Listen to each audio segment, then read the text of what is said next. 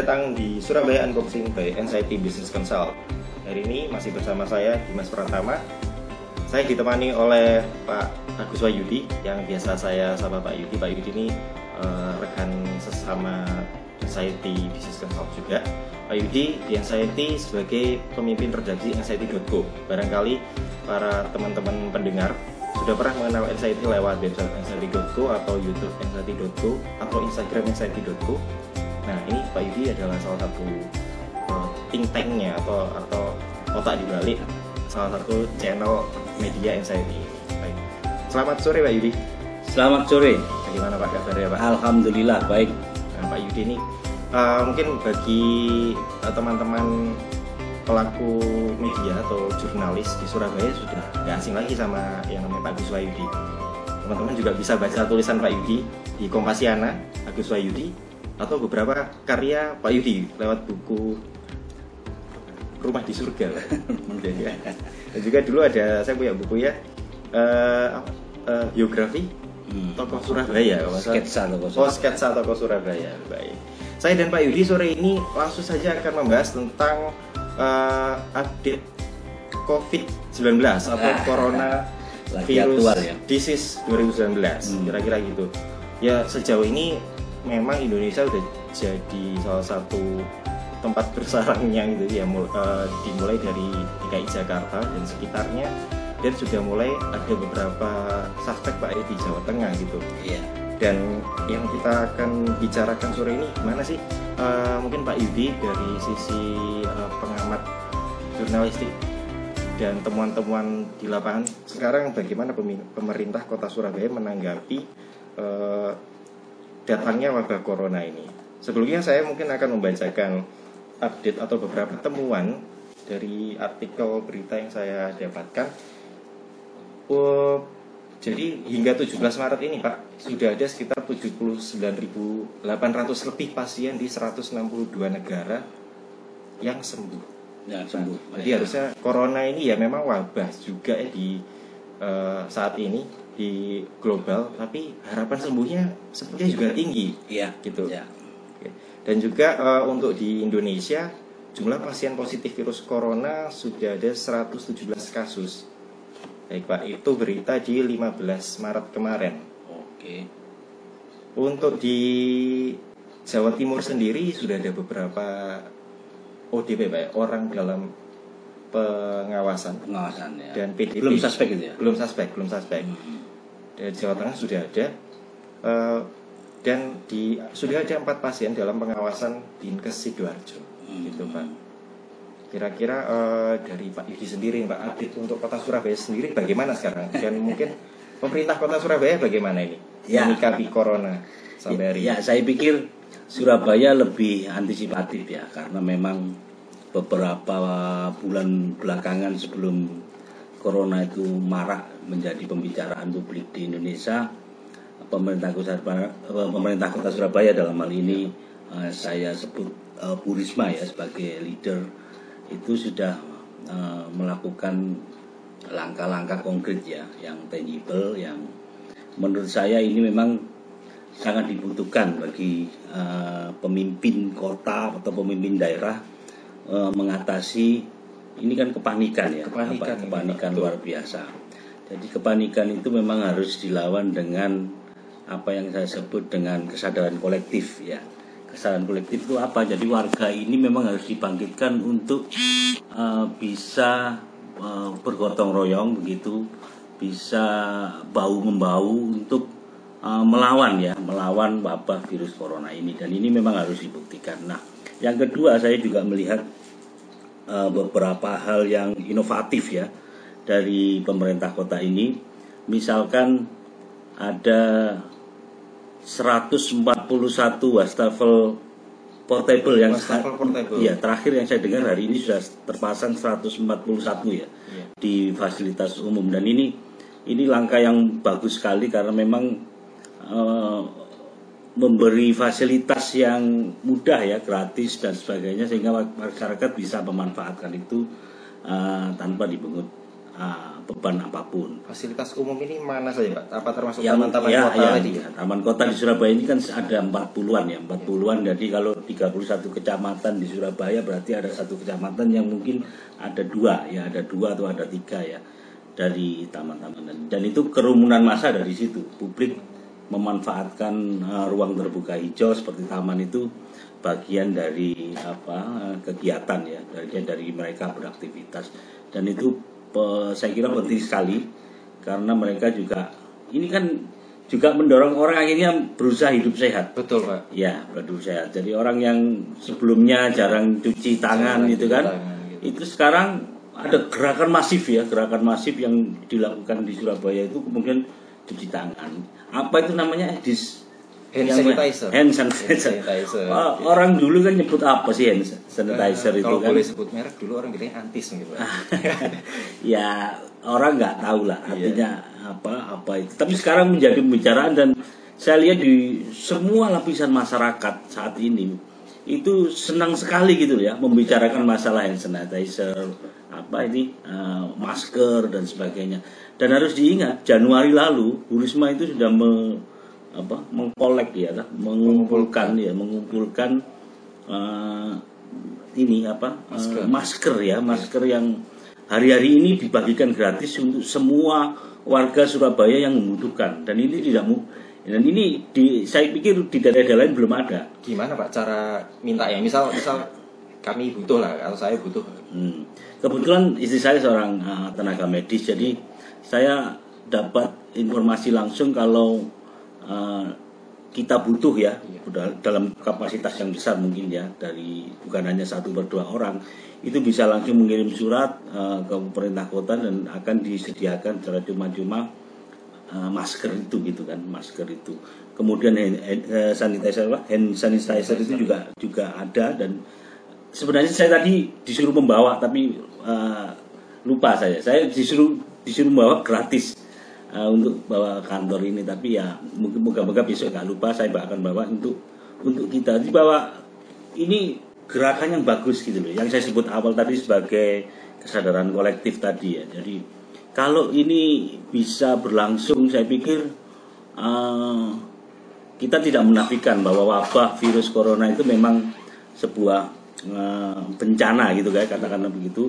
Dan manusia memang warga dalam hari ini eh, juga wajib untuk eh, berikhtiar ya berikhtiar ini salah satunya adalah mengantisipasi bagaimana penyebaran virus itu tidak sampai meluas dan Surabaya alhamdulillah eh, sampai hari ini belum ada yang eh, terindikasi kena virus itu saya pikir itu Kalau di beberapa kota lain itu eh, sudah ada lockdown seperti itu Pak. Bagaimana di Surabaya sendiri? Apakah ada kemungkinan untuk lockdown?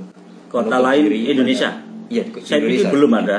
Saya pikir belum ada. Kalaupun ada isu-isu, saya pikir uh, setelah saya cek beberapa teman yang ada di tempat-tempat lain itu belum ada. Jadi itu masih masih sebatas uh, isu, rumor dan sampai hari ini belum belum ada satupun ya daerah yang di lockdownnya.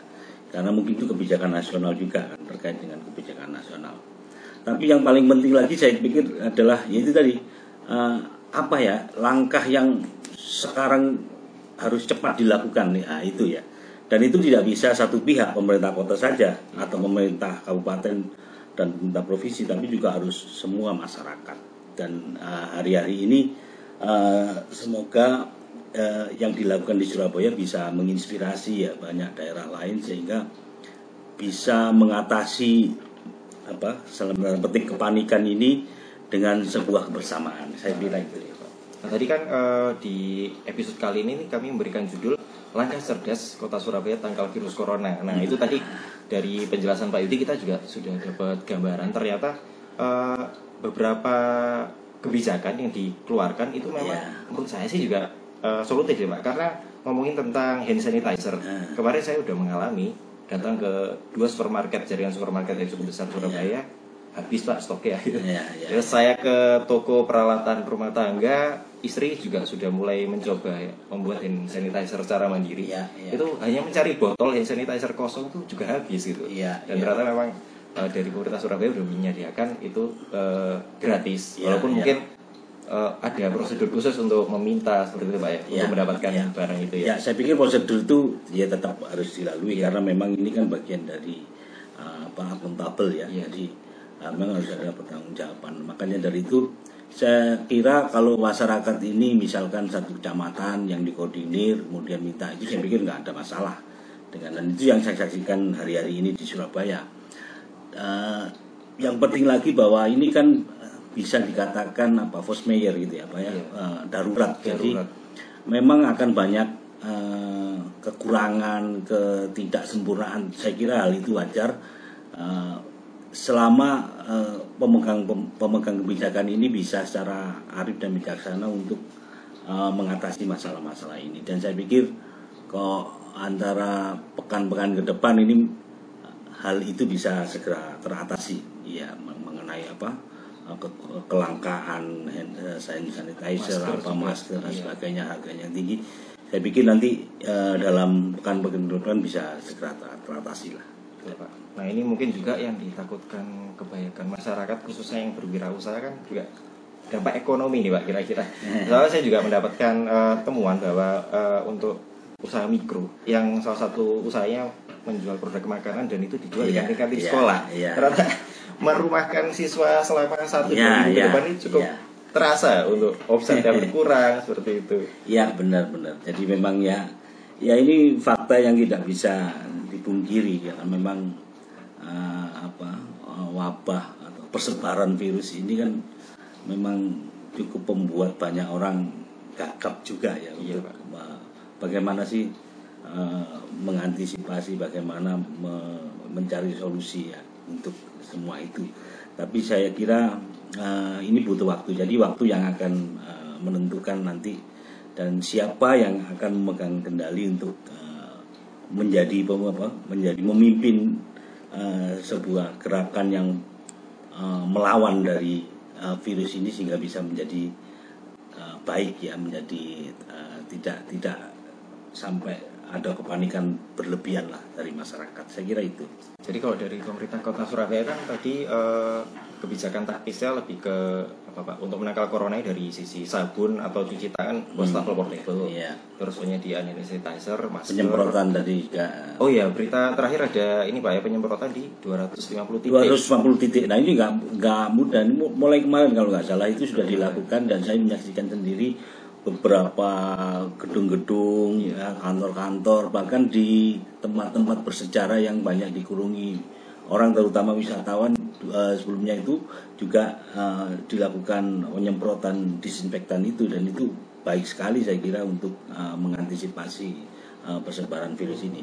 Jadi uh, Surabaya sampai hari ini masih ada ini pak aktivitas wisata ya, juga? Uh, ada. Kalau kalau nggak salah uh, untuk ini apa eh, wisatawan sementara uh, belum boleh masuk itu kan di Surabaya. Jadi uh, untuk untuk yang orang luar apa ya istilahnya wisa apa wisatawan domestik uh, atau wisatawan mancanegara? mancanegara ma, uh, belum belum belum diizinkan belum ya diizinkan. untuk sampai mungkin uh, dua minggu ke depan atau iya untuk waktu yang belum iya, ditentukan ya, untuk waktu yang belum ditentukan. Dan ini menurut saya juga langkah yang bagus untuk mengantisipasi uh, corona itu ya.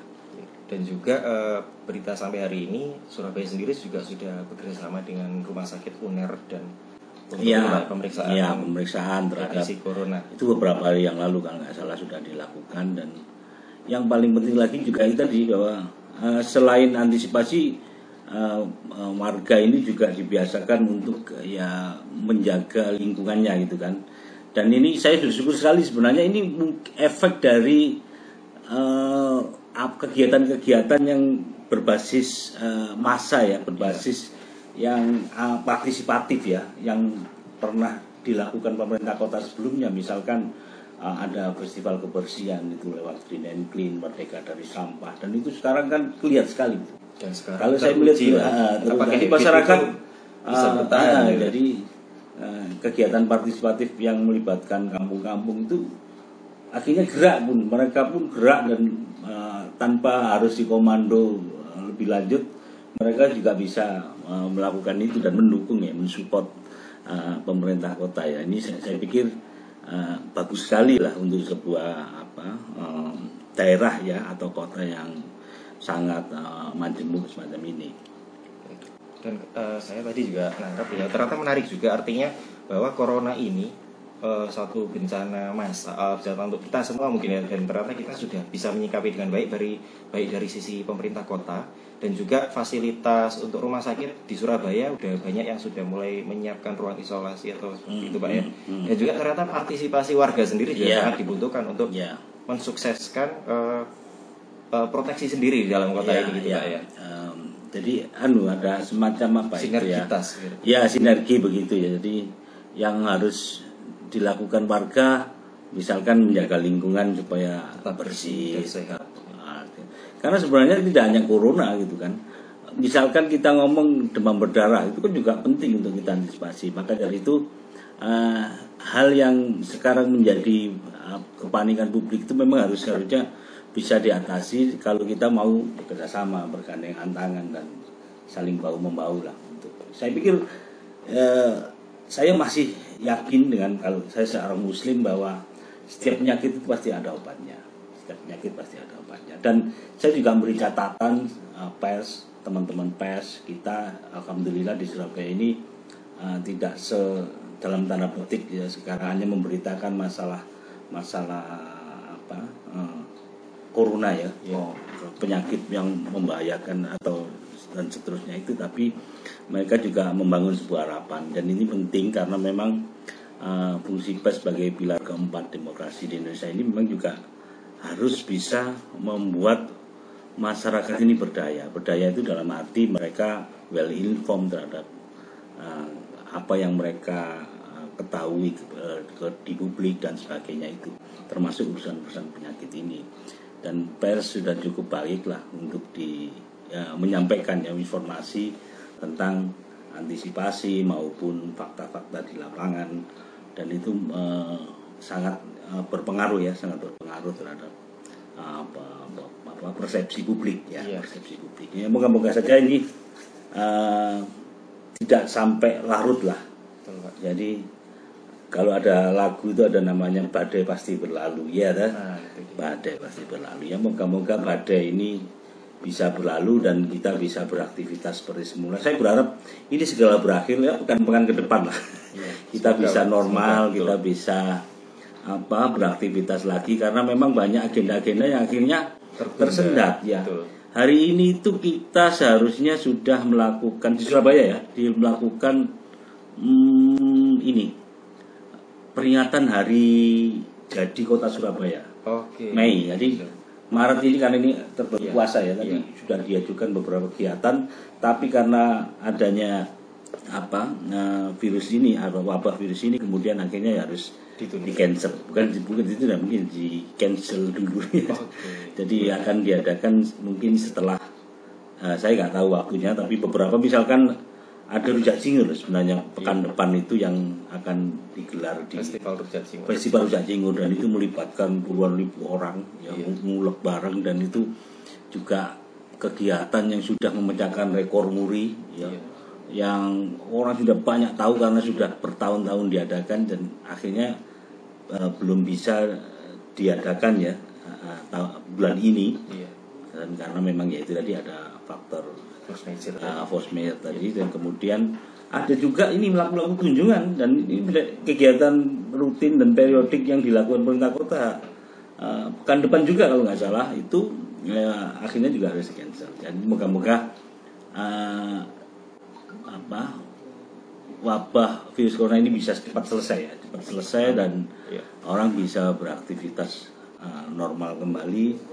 Ya ya kita harapkan ini bisa segera berakhir ya berakhir. Dan kita bisa bersemangat kembali melanjutkan hidup ini betul Pak.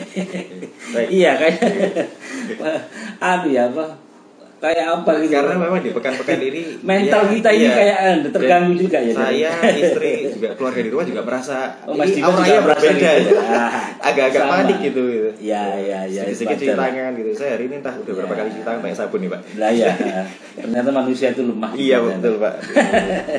Baik, terima kasih Pak Yudi. Jadi kita tadi udah dapat eh, cerita dari Pak Yudi. Ya, ya sejauh ini Pemkot Surabaya dan sinergi dengan pihak swasta dan masyarakat, alhamdulillah hari ini kita masih bisa hidup dengan situasi yang terkendali di kota ini dan semoga amin. memang tidak ada korban di sini korban jatuh yang amin, amin. amin. amin. Dan ya. mungkin juga uh, kita semua para masyarakat yang mungkin kecewa bahwa beberapa agenda kota ada yang di cancel, uh, kita pahami bersama saja ini untuk kebaikan kita bersama. Semoga ya. ini segera berlalu, Surabaya bisa lanjut lagi dengan segala kehidupan dinamika ekonomi bisnisnya. Ya. Terima kasih Pak Yudi. Uh, sampai jumpa teman-teman pendengar di episode selanjutnya. Assalamualaikum warahmatullahi wabarakatuh. Waalaikumsalam warahmatullahi wabarakatuh.